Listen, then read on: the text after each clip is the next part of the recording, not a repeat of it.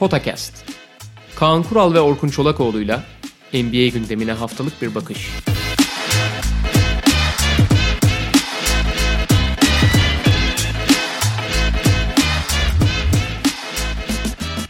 Merhaba, Podcast'e hoş geldiniz. Kaan Kural'la birlikteyiz ve bu hafta yine All Star'la başlayacağız. Geçtiğimiz hafta kendi seçimlerimizden bahsediyorduk ve onun üzerinden şu ana kadarki oyuncu değerlendirmeleri, oyuncu performanslarının değerlendirmesi için bahane oluştu tabii. E, malum All Star yedekleri de açıklandı ve şimdi biraz da o yedekler üzerinden bir sohbetle giriş yapacağız.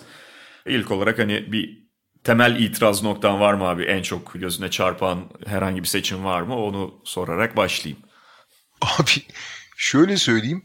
Ya benim seçimlerimden üç kişi değişikti sadece. Yani yirmi dört kişiden. Abi baktım baktım baktım. Yani koçların yaptığı yedek seçimlerini daha çok beğendim abi ben benimkilerden. daha daha iyi olduğuna karar verdim sonra yani. Ha, bir tek Adebayo için hani bir itiraz olabilir. Ama sonuçta seçilen oyunculara da bakıyorum. Mesela Adebayo Vučević yerine olabilir miydi?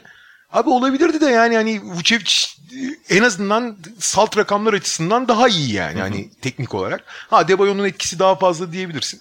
Ama yani zaten dünyanın her yerinde abi yüz kişi içinden on kişi seçiyorsan hani senin seçtiğin, belirlediğin kriterlere göre dokuzuncu onuncu olanla on birinci on ikinci olan arasındaki fark çok görece olacaktır. Yani dünyanın her yerinde böyledir bu abi.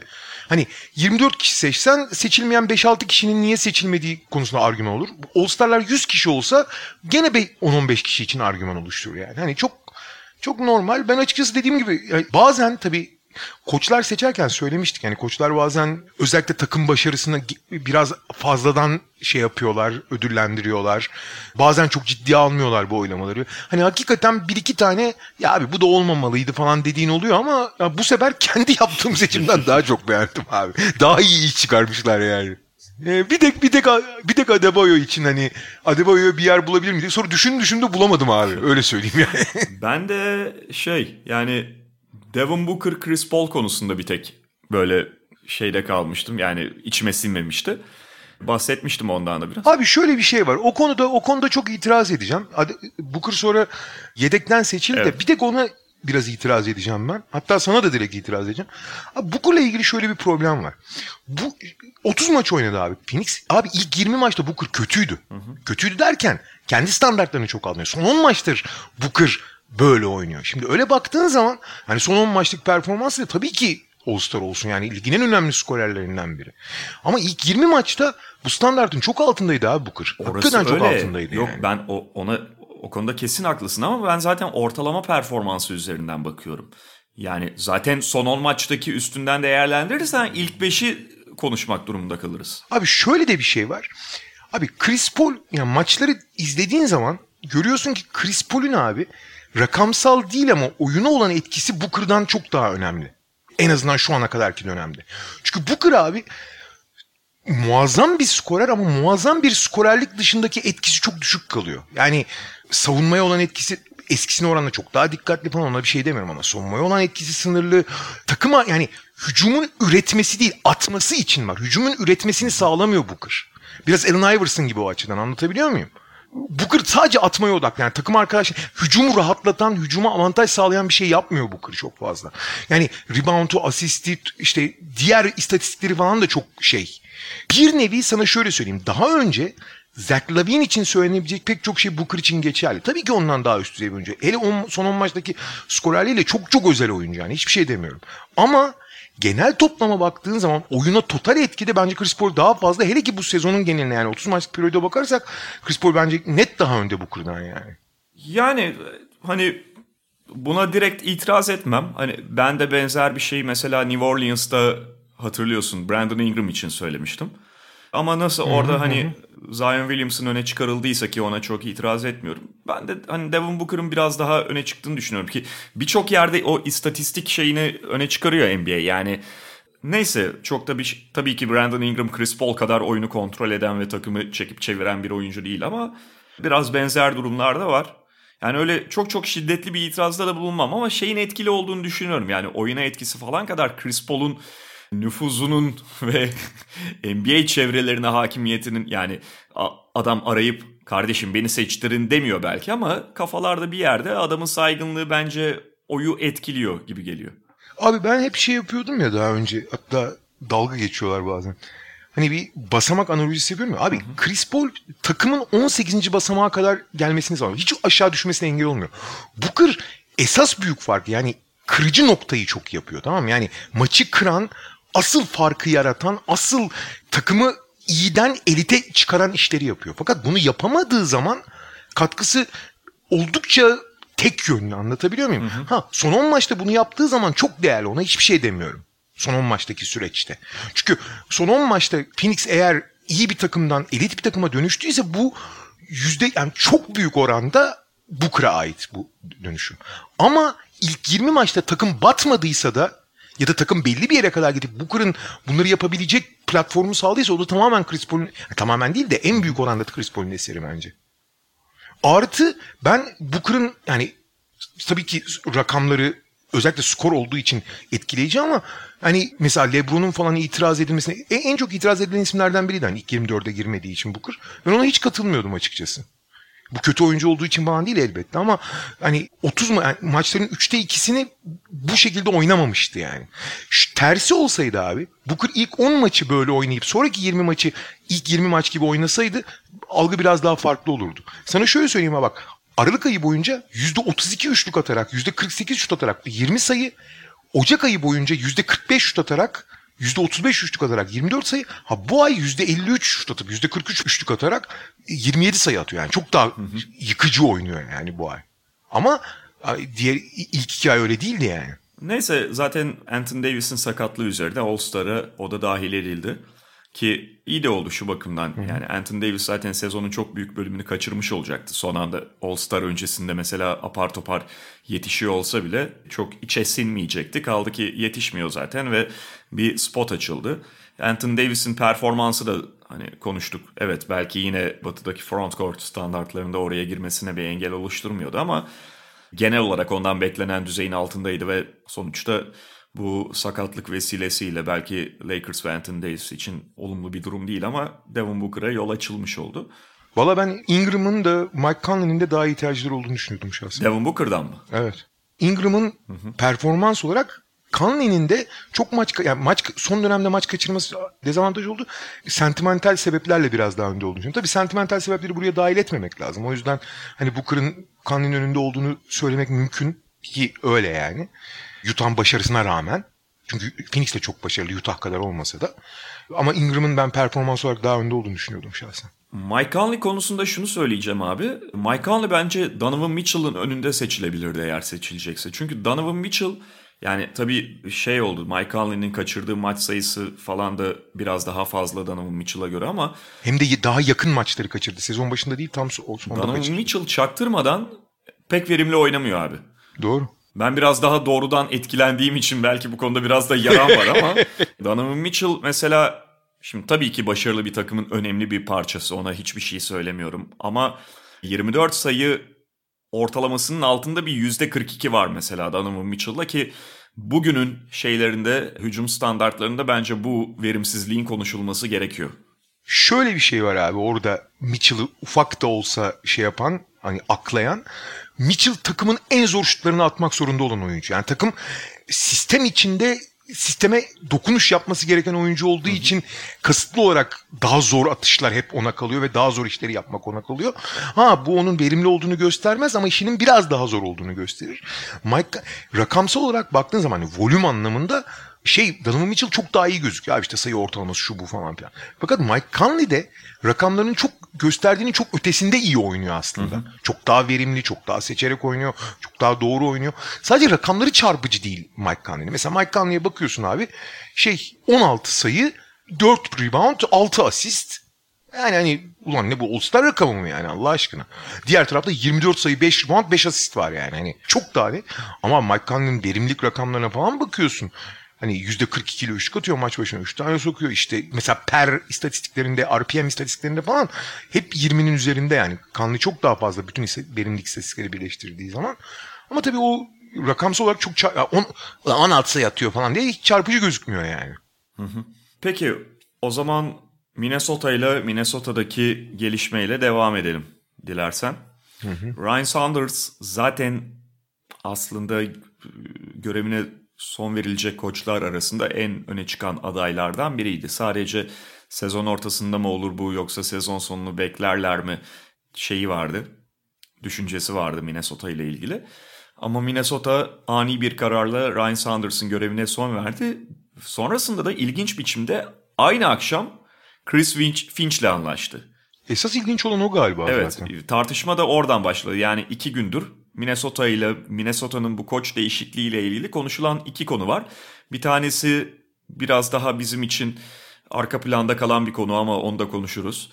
Amerikan basında epey konuşuluyor. Yine bir siyah koçun görev alamaması ve David Vanterpool da orada asistan koçlardan biriyken bunun bir tepki alması mesele haline geldi biraz. Hatta biliyorsun Rick Carlisle ve Koçlar Birliği bu konuyla ilgili bir açıklama yaptılar. İkincisi de yani etik tarafı işin. Chris Finch'i Ryan Saunders'ın görevine son verilmesinden bir, bir saat iki saat sonra, tam zaman aralığını bilmiyorum ama aynı akşam zart diye açıklama durumuna gelmesi Minnesota'nın. Ya şöyle, etik olarak tarafına bakarsak zaten Chris Finch'le sezon öncesi de konuşmuşlar. Zaten Gerson Rosas'ın kafasında varmış yani. Hani o ilginç olan, sezon devam ederken bu çok çok çok nadir. N B A tarihinde iki kere mi ne olmuş galiba böyle bir şey. Bir kere mi iki kere mi ne? Abi sezon devam ederken rakibin asistanını almak ne demek lan?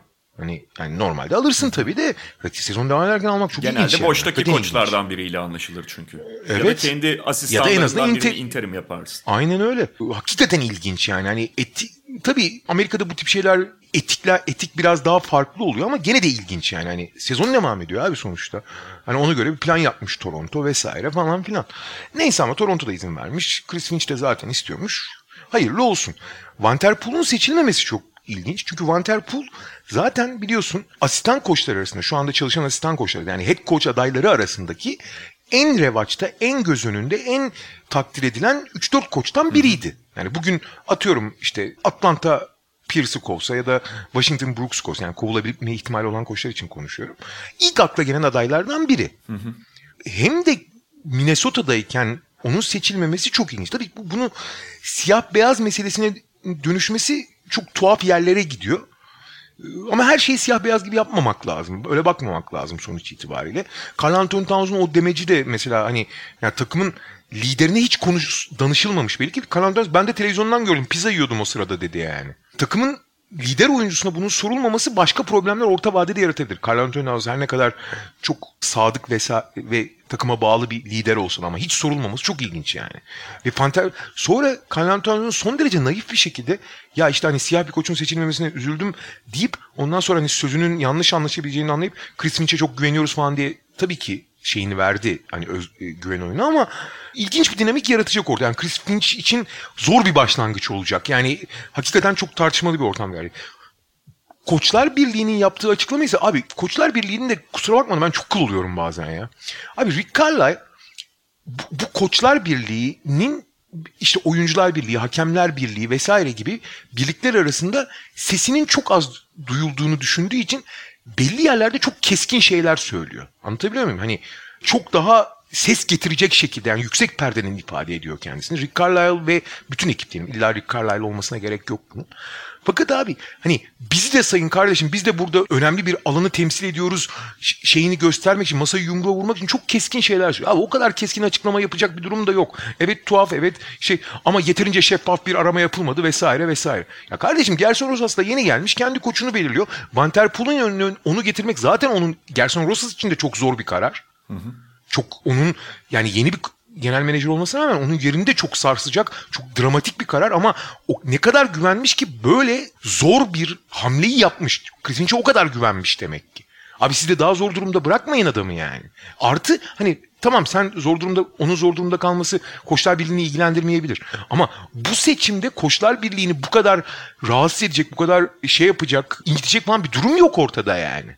Abi burada politik doğruculuk kaygısı Koçlar Birliği'nde diğer tarafları da bence çok etkiliyor ve hani Gerson Rosas'a o bakımdan biraz fazla baskı uygulandı ya da baskı uygulandı değil de üzerine gidildi diye düşünüyorum. Yani bir kere Gerson Rosas kendisi Latin kökenli zaten. Tabii. Kolombiya asıllı galiba değil mi? Kolombiya tabii yani hani soyaddan olmuş falan belli zaten. İşte Minnesota'nın biri şeyi yönetim kademesini dökmüştü. Gerson Rosas'ın altında çalışanlar ve işte asistan koçlar vesaire. Bu arada pardon abi özür dilerim. Kolombiya asıllı değil. Direkt Kolombiya doğumluymuş zaten. Tamam. Amerika'da büyüdü evet, diye Bogota biliyorum. Doğumlu. Yani büyüdü, Amerika'da büyümüş. Houston Üniversitesi'nden okumuş ama Bogota doğumlu. Yani. E şey pardon. Abi işte asistan koçlardan biri David Vanterpool. Ondan sonra şey Gerson Rosas'ın asistanlarından bir tanesi. Hintli galiba asistanlarından biri. Evet evet o şey E S P N eski E S P N falan çalışan olan büyük istatistikçi ismini unuttum. Sa- Sachin bir şey. Dur bakarım ben şimdi sen devam yani et. Yani etnik bir çeşitlilik var zaten artı yani kusura bakmayın ama olması da gerekmiyor. Şimdi Amerika'da evet. Şu anda işte sosyal tartışma vesaireden ötürü bunun gündeme gelmesini anlayabiliyorum en azından. Çok da garip karşılamıyorum ama bunun bu kadar böyle bir baskılayıcı unsur haline dönüşmesi, bunun üzerinden biraz da böyle güçsüz gördükleri birini hani şeyle sürecin etik tarafıyla birlikte bir araya getirip Gerson Rosas'ı yakasından tutup sallamaya çalışmak mecazi anlamda bana doğru gelmiyor. Yani siyah bir koçu tercih etmek... Sachin Gupta abi. Ha, bu arada Sachin Gupta. Gupta tamam. O eski E S P N'ci falan olması lazım yani öyle hatırlıyorum. Bayağı evet. O konularda o çevrelerde Hı-hı. meşhur ismi bilinen biri. Abi siyah koçlar azınlık olabilir ve bu tabii ki siyahların oyuncu olarak çok ağırlıkta olduğu bir ligde gariplik yaratıyor. Ama abi yani görev alan siyah koçların ne yaptıkları da ortada. Hepsi de az şans buluyor falan değil bazı da hakikaten... Saçma sapan işler yaptı yani mesela ilk aklıma gelenlerden biri Potakest'in de karikatür karakterlerinden biridir. Çünkü yani gerçek hayatta kendisi öyleydi. Byron Scott abi. Abi burada Gerson Rosas'a falan dönmeyin. Bulduğu fırsatları rezil eden Byron Scott gibi koçlara dönmesi gerekiyor bunu sorgulayacak olan kesimlerin. Aynen. Ya şöyle bir şey var. Şimdi azınlıkların ve fırsat eşitliğinden faydalanamayan onun bir tabiri vardı. Yani... Daha az imkanlarla daha dışlanmış grupların azınlıklar vesaire neyse ne cinsiyetçilikler her şeyi her tür ayrımcılık atabilirsin.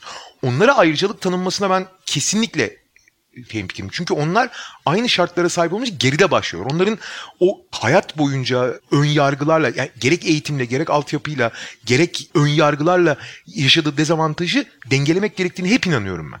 Fakat abi o dengeleme geldikten sonra bir değerlendirme yapılırken o zaman abi performansla değerlendirirsin sadece. Yani o fırsatı vermek için şey yaparsın. Hani daha fazla fırsat tanırsın pozitif ayrımcılık olarak ama fırsat geldikten sonra tamamen performansla değerlendirilmeli yani. Öyle abi ve ben hani şöyle söyleyeyim. Ben bugünün N B A'inde N B A için konuşuyorum altını çiziyorum. Mesela siyahların tam olarak böyle koç, koç olarak da koçluk arayışında da azınlık muamelesi gördüğünü ya da bununla ilgili dezavantajları yaşadıklarını çok düşünmüyorum. Bu performans üzerinden giden bir şey. Yani bugün dışarıda kalan siyah koçlardan gerçekten ya bu nasıl da çalışmaz, nasıl görev alamaz diye denebilecek kim var? Şimdi tamam David Vanterpool'un ismini geçiriyoruz. Ama abi head coach seviyesinde şans bulup bir şey göstermedi ki. Yani belki de onunla ilgili bir takım şüpheler var ve kimse de o riski almak istemiyor. Ya da işte şey başka bir tercihi daha garanti görebiliyor. Bu son derece anlaşılabilir. Başka bir taraftan örnek vereyim. Dave Fizdale mesela tamamen hmm. bununla ilgili torpil geçildi falan demeyeceğim. Ama mesela siyah olmasının bence avantajını yaşadı Dave Fizdale tercih edilirken bence New York Knicks'te. Kesinlikle. LeBron kesinlikle. James'le falan başta LeBron James'le kurduğu iyi ilişki ve siyah kesinlikle. Olmasının ona o ilişkiyi kurarken getirdiği avantaj ona yaradı abi. New York Knicks'teki koltuğu alırken. Kesinlikle. Abi Fizdale'deki... Memphis'te de kötü bir koçtu ama hiç kimse kötü koç diye bahsetmiyor.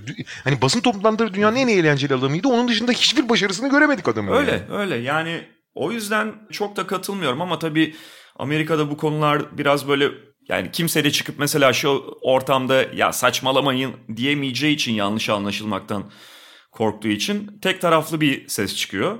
Onu da anlayabiliyorum yani tamam tartışılsın edilsin ama bunun üzerinden çok da yüklenilmesi Gerson Rosas'a bence haksızlık. Ha aynı akşam mesela açıklanması falan hoş karşılanmayabilir. Ryan Saunders'ın arkasından böyle iş çevrilmiş gibi düşünülebilir. Orası ayrı bir konu ama onunla birlikte başka bir mevzu da halledilmeye çalışıyor gibi.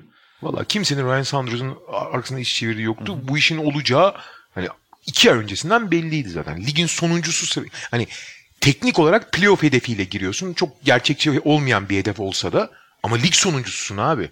Ve takımın göstermesi gerektiği hiçbir alanda ilerleme göstermez. En basit abi oyun devamlılığı, savunma konsantrasyonu gibi konular ve e, diğer parçaların, yani ana parçalar dışındaki diğer parçaların monte edilmesi, geliştirilmesi konusunda ne gösterirdi?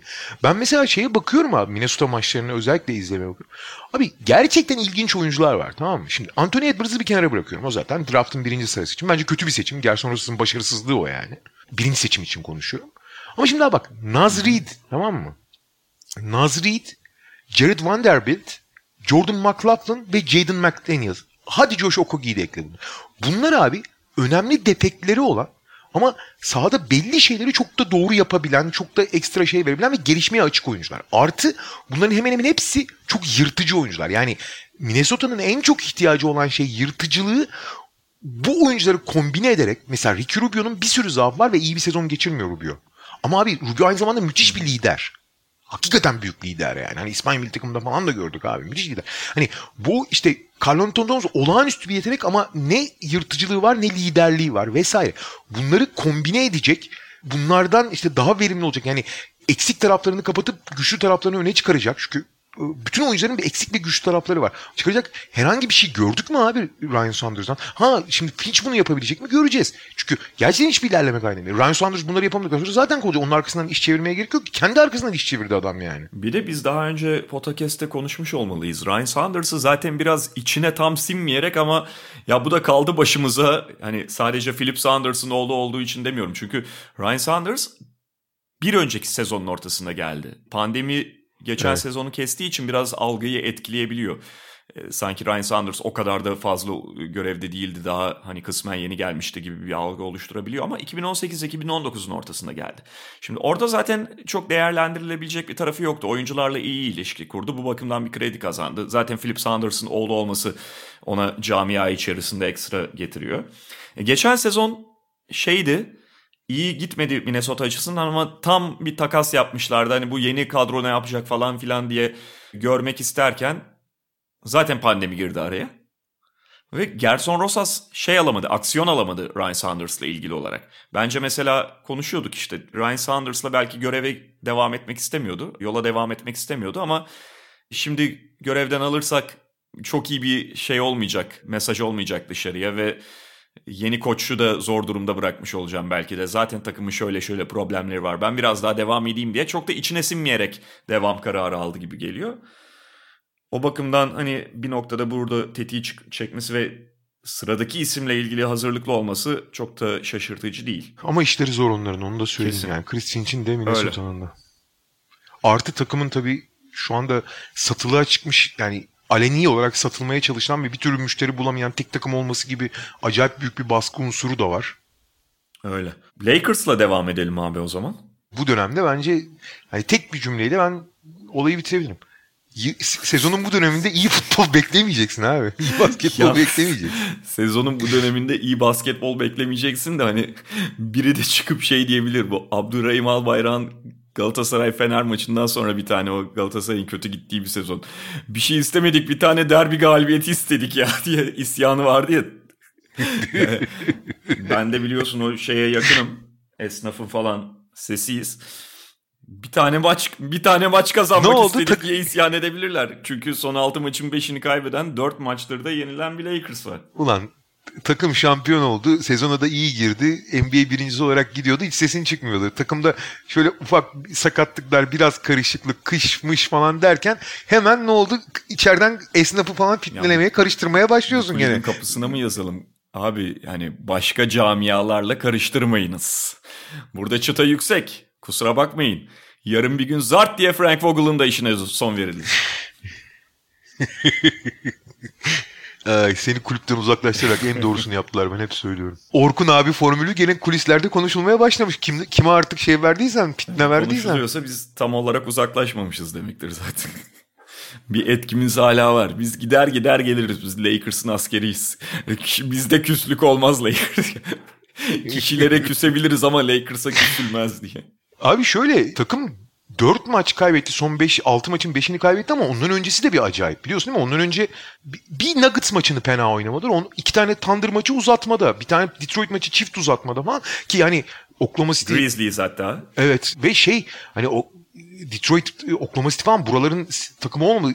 Memphis maçı yirmi iki iki geride başladı abi. Yani bu dört maç kaybedilmesinin ötesinde bir on maçtır falan Lakers çok şey gidiyor, sallanarak gidiyor. Aynen yani. Aynen. Abi, çok ufak bir düzeltme yapayım abi. Grizzlies uzatma değil. Ben o iki uzatmalardan o uzatma da değil de, yirmi sayı falan geriye düştü maçın başında. yirmi iki yirmi iki iki idi abi ilk altı dakikanın skoru. Aynen skorunu. Ve hani bu son altı maçta beş yenilgi dedim ya, tek galibiyet de Minnesota karşısında. Dolayısıyla evet dediğin çok doğru. Yani aslında son altı maçı biraz geriye doğru çekelim. dört maç o Grizzlies, Thunder, Thunder, Pistons'tan alalım. Son on maça bakalım.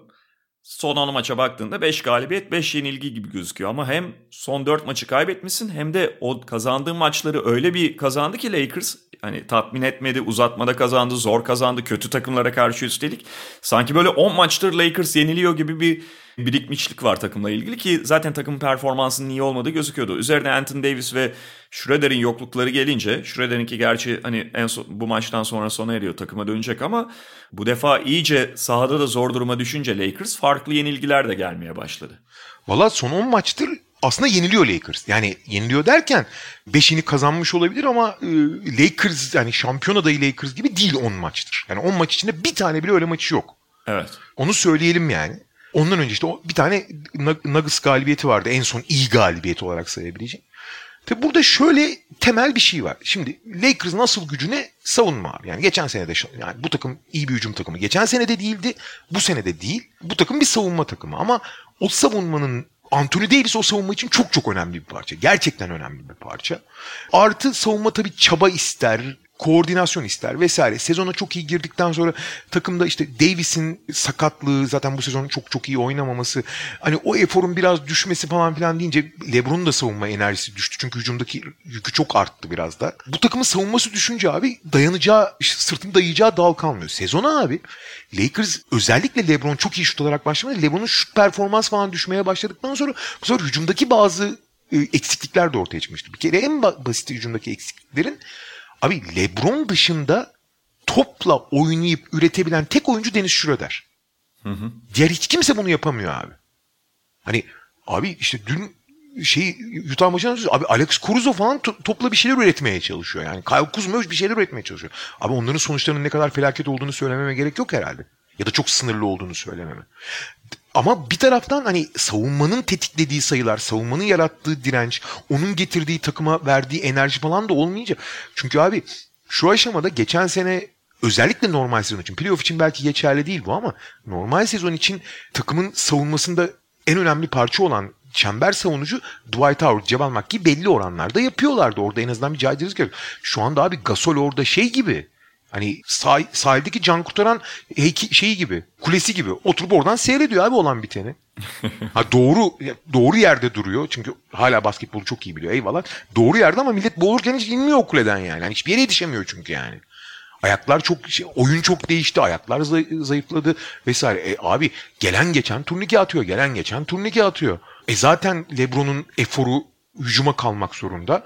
Tamam bireysel dış savunmacı çok fiziklisin falan filan ama abi hiçbir yere yetişememeye başlıyorsun çember savunulması olmadıktan sonra. Ve çok ciddi düştü Lakers. Ama ben bunun çok endişe verici olduğunu düşünmüyorum. Yani Lakers buna göre kurgulanmıştı. Evet bunlar sorun. Yani Davis'in olmadığı senaryolarda savunma gerçekten sorun olacak ama Davis'in va- Davis'in var olduğu senaryolar üzerinden konuşmak zorundayız. Schröder'in olma... Ha bence geçen sene de problemdi bu. Bu sene de problem olmaya devam edecek ve aslında bu sene biraz daha dedi. Abi hücumda LeBron olmadığı zaman hakik... Yani bugün abi basketbolda üst düzey takımların hemen hemen hepsi üç tane, bazıları dört tane top yönlendiriciyle oynuyorlar. Yani sürekli rakip savunmadan bir şey alan, rakip savunmadan bir avantaj alan, bir şey üreten oyuncularla oynuyorlar. Abi Lakers'da üreten sadece ve sadece Dennis Schröder'le Le- LeBron var. Sadece yani. Diğer hiç kimse üretemiyor. Ha Anthony Davis muazzam bir oyuncu. Acayip şut sokuyor, atar mı atar mı ama o kendine üretiyor. Biraz işte Devin Booker, biraz evvel bahsettiğim Devin Booker gibi yani. Abi takım için üreten sadece ve sadece LeBron ve Dennis Schröder ki Schröder de kısmen yani. Schröder de çoğu zaman kendine daha çok üreten bir oyuncu. Ya dediğin gibi zaten o ikisinden bir tanesini şimdi çek, hani bir tanesinden yoksunsun. Covid çekip aldı en azından temas takibi. Davis de yok. Yani her durumda sonuçta evet diğerlerini üretemese de seni zor durumlarda kurtarabilecek bir oyuncu. Ve bunun yanında savunmanın bu sezon çok bekleneni veremese de temel yani, taşı olan. Davis gibi oyuncu araya bir top atar, maç alır sana. Yani bir blok yapar sana. Artı şu da var. Ben geçen gün iki hafta önceydi galiba M V P'yi falan konuşurken de bundan bahsetmiştim. Yani LeBron evet maç kaçırmıyor, yoğun dakikalar oynuyor, genel performansı hakkında kötü diyemezsiniz ama LeBron son dönemde özellikle yürüye yürüye oynamaya başlamıştı. Sahada net biçimde dinlendiriyor kendini, aktif dinlenmeye geçiyor, oynayacağı dönemi seçiyor. İşte maç zaten rahat gidiyorsa ya da rakip takım çok işte belirgin üstünlük sağlamışsa oralarda yırtmıyor kendini falan filan. Ya şimdi bu birikmiş şöyle bir şey var. Bir, LeBron saha içinde hafif tembellik yapmaya ve düşük viteste oynamaya alıştı. İkincisi seni zaten LeBron'un, Anthony Davis'in hatta Schröder'in varken çok komplike bir oyun oynamana gerek yok. Bunu kurgulamadı Lakers ve o aradan Davis'le Schröder'i bir anda çekince yarım LeBron'la, yarım kendini zorlayan LeBron'la şey... bireysel yeteneklere çok yaslanan bir oyun oynamaya başladın. Oynamaya devam ettin. Ve bu bir şey üretmiyor. Anthony Davis'in yerine Markieff Morris'i, efendime söyleyeyim daha fazla Kyle Kuzma'yı ya da şeyin yerine, Schroeder'in yerine Talon Horton Tucker'ı, Caruso'yu, hatta hatta Quinn Cook'u atınca tıkanıyorsun. Aynı şeyle gidemiyorsun. Mesela son iki maça kadar Lakers'ın attığı üçlük sayısı da çok azdı. Bir anda Lakers ligin en az üçlük deneyen e, takımlarından biri oldu. Aynı zamanda sezona senin söylediğin gibi sadece LeBron değil, bütün takım iyi şut atarak girmişken çakıldı bir anda Lakers. Ligin son beşine falan inmiş durumdalar. üç sayı isabetinde de, üç sayı deneme oranında da, sayısında da. Küçük bir küçük bir rakam vereyim abi. LeBron ilk on sekiz maçta yüzde kırkla üçlük atıyordu. yüzde otuz dokuz küsürle. Son on beş Aha. maçta yüzde yirmi ile atıyor. yüzde on dokuz virgül altı mı ne? Yani. Evet. Ve takımın tabii çakılması sadece LeBron'un bu istatistiğinden kaynaklanmıyor. Tabii. Bu tabii ki bir etken ama bununla birlikte yani bireysel düşüşler var işte. Kentavious Caldwell-Pop'un düşüşü. Kuzma zaten hep istikrarsız oldu. Ama biraz da senin bu hücumun Schröder'i, Davis'i aradan çekince iyi şut üretemiyor. Hareketli oynamıyorsun falan, bu defa kaliteli şut bulamıyorsun. Kaliteli şut bulamadığın zaman abi o işte Caldwell-Pop'la Wesley Matthews'un düşüşü hem bireysel hem kaliteli şut bulamamaktan takımın onları düşürmesi de söz konusu bir taraftan. Aynen abi ve özellikle Matthews gibi, Caldwell-Pop gibi şutörlerin şöyle bir ritmi de olur. Yani kaliteli şut bulamıyorsan sen ve zorunluluktan böyle daha tercih etmeyeceğin tipte şutu atmak zorunda kalıyorsa, muhtemelen de kaçırıyorsa genel şut ritmine etkiler şutörün. Ondan sonra maçın devamında çok boş bir şutu da kaçırabilir. Özellikle Caldwell-Pop'un bu karakterde bir oyuncu olduğunu, lige geldiğinden beri mesela çok ritme bağlı bir oyuncu olduğunu biliyoruz. Mesela geçen sene playoff'u iyi oynadı bir anda ama kötü oldu mu da iki ay felaket noktada gidebiliyor. E Kyle Kuzma zaten çok benzer bir oyuncu. Hatta maç içerisinde onun belli periyotları oluyor falan filan. Şimdi mesela son maçlarda biraz daha fazla dış şut bulmaya, dış şutu zorlamaya ve daha fazla hareketlilik üstünden oynamaya çalışıyor Lakers. Ama tabii bu böyle iki maçta bir gecede olacak bir şey de değil. Zaten Schröder dönecek, hani biraz takımın oyununa elbette olumlu etkisi olacaktır. Fakat Schröder dönse dahi aynı şeyi zorlamaya biraz de devam etmeli. Yani Schröder'in, LeBron'un bireysel yeteneklerine ve onların deliciliğine tamamen yaslanarak değil ya da LeBron'un post-up'ına falan yaslanarak değil, daha fazla hareketlilik, biraz daha fazla üç sayı arayarak, deneyerek bir oyun kurgulaması gerekiyor Frank Vogel'ın. LeBron da abi bu sene hiç tahmin etmediğim şekilde bir M V P olmak için bir ekstra çabası var gibi abi. Yani M V P yarışında ve hı hı. hani bence rakamsal olarak da performans olarak da favorilerden biri değil. Bence şu anda hani ikinci seviyede, hatta üçüncü seviyede bile diyebilirsin. Yani Embiid'le yok için yanına bile değil. Bence Lillard'ın bile arkasında. Kişisel görüşüm yani. Aynı fikirdeyim. Hatta yani şöyle söyleyeyim, ben Embiid yok için ilk seviyeye, Curry, Lillard'ı da ikinci seviyeye koyuyorum. LeBron üçüncü seviyedeki oyunculardan biri bence. Ama tabii Amerikan medyası LeBron'un şeyi, ihtişamı falan itibariyle ha- hala tepede gibi gösteriyorlar. N B A nokta com'un M V P ladder'ında bile hala ilk sırada.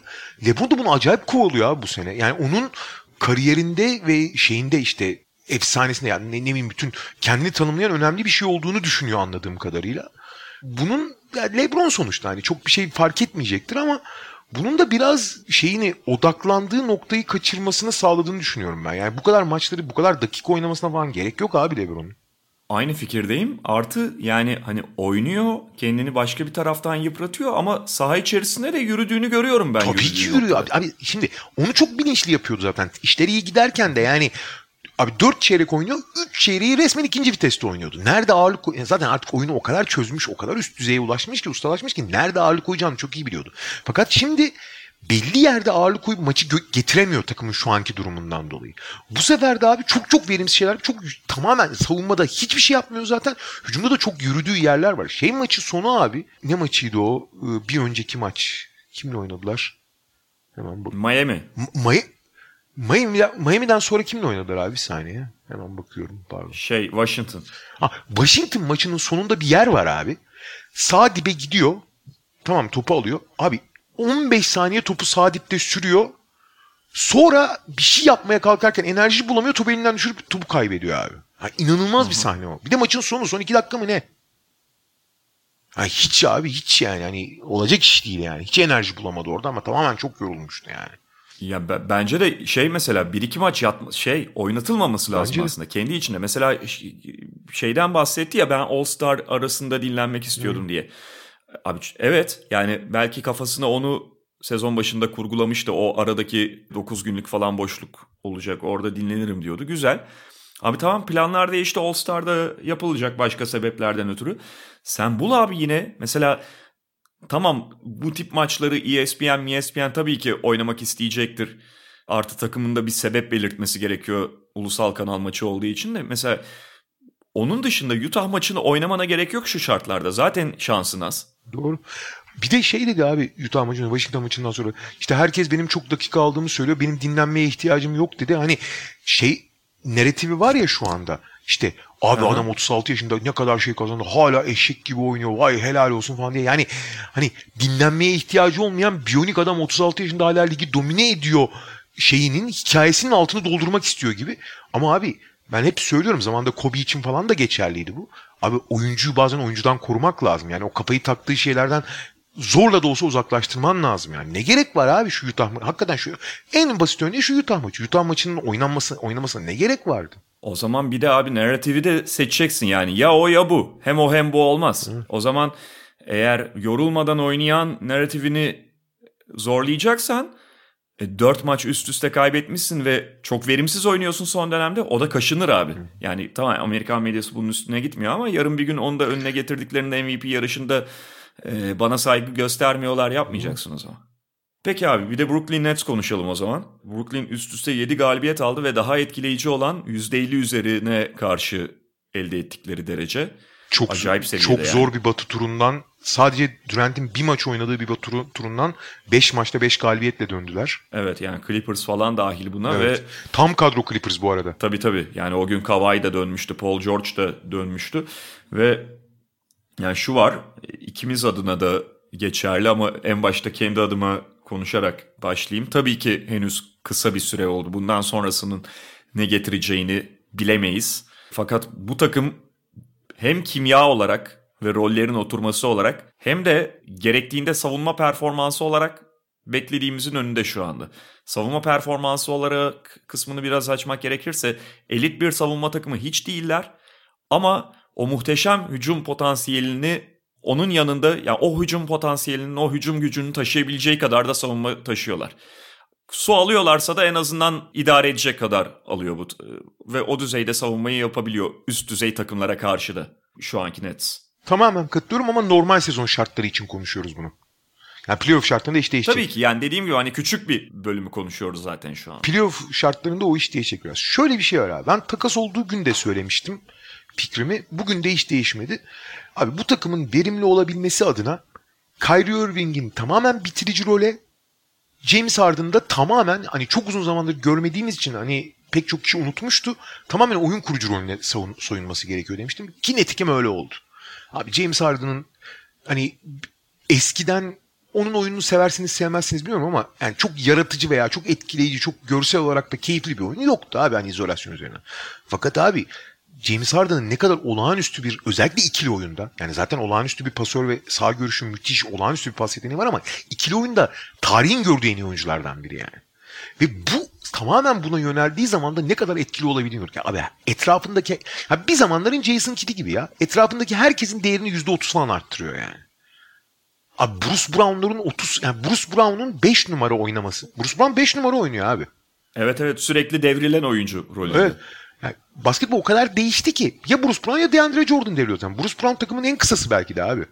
Ama yirmi dokuz sayı attırıyorsun abi ona. yirmi sayı attırıyorsun maç başı. Yani son dönemde on beş yirmi sayı.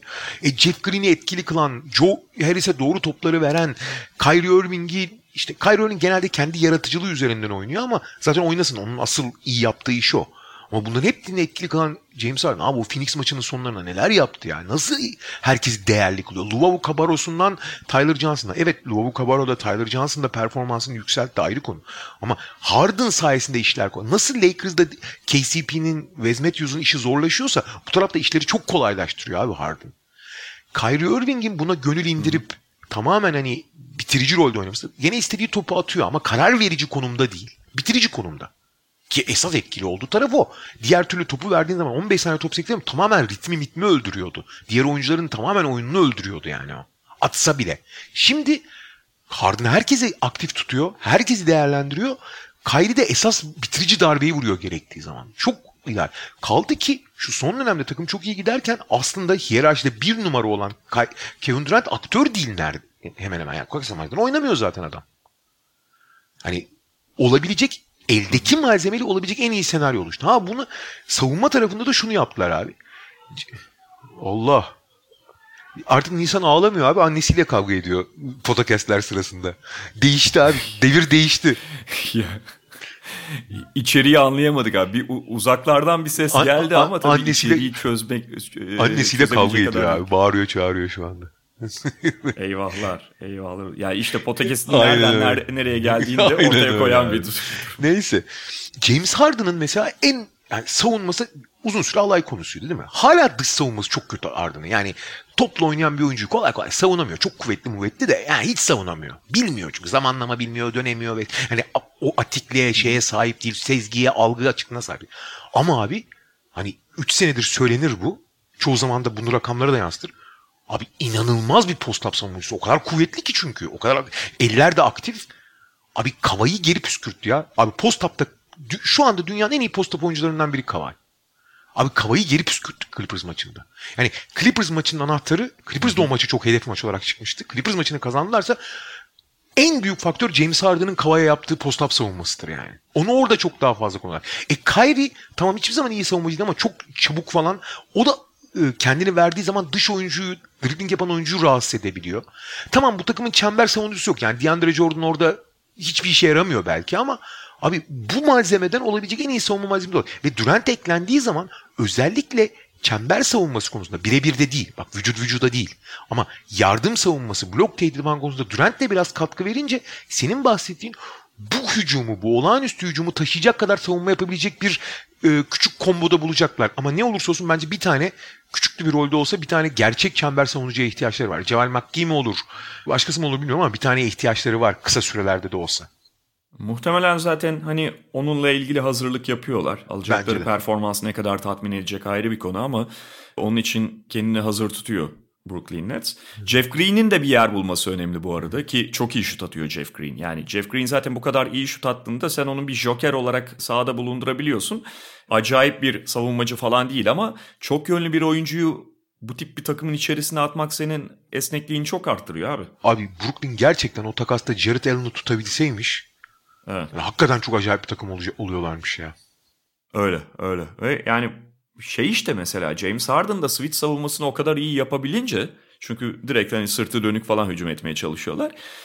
Senin rakip olarak üzerine gidebileceğin, üzerine gideceğin hedef olarak belirleyebileceğin bir tek Kyrie kalıyor. En azından ideal beşlerde. Evet. Joe Harris falan da bu arada inanılmaz çabayla hiç fena iş çıkarmıyor savunmada yani. Evet evet, Joe Harris şey değil yani öyle direkt rakibin hedefleyebileceği tipte bir oyuncu değil. Yani belli eşleşmeler belki ama her takımın öyle a bunun üstüne gidelim diye işaretleyebileceği sürekli ikili oyuna almaktan bir fayda çıkaracağı oyuncu değil Joe Harris. O minvalde bir tek Kyrie Irving var abi. Yani tek oyuncuyu da ne kadar hedefleyebilirsin? Sürekli sahada olsa bile. kaldı ki çabasıyla mabasıyla en azından rahatsız edebiliyor. Artı yani sonuçta hiç kimse yani hiçbir takım beş tane üst düzey savunmacıyla oynamıyor ki zaten. Boş.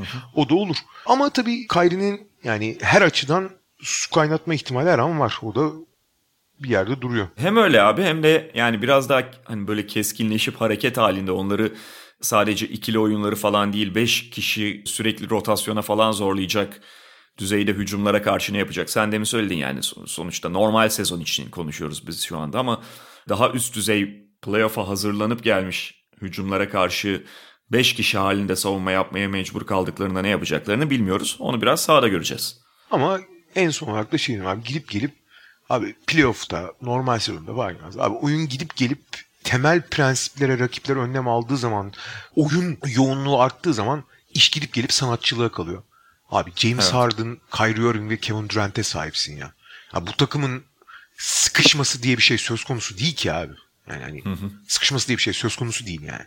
Öyle. Peki bugünlük bu kadar diyoruz o zaman. Haftaya tekrar görüşmek üzere. Hoşça kalın. Hoşça kalın.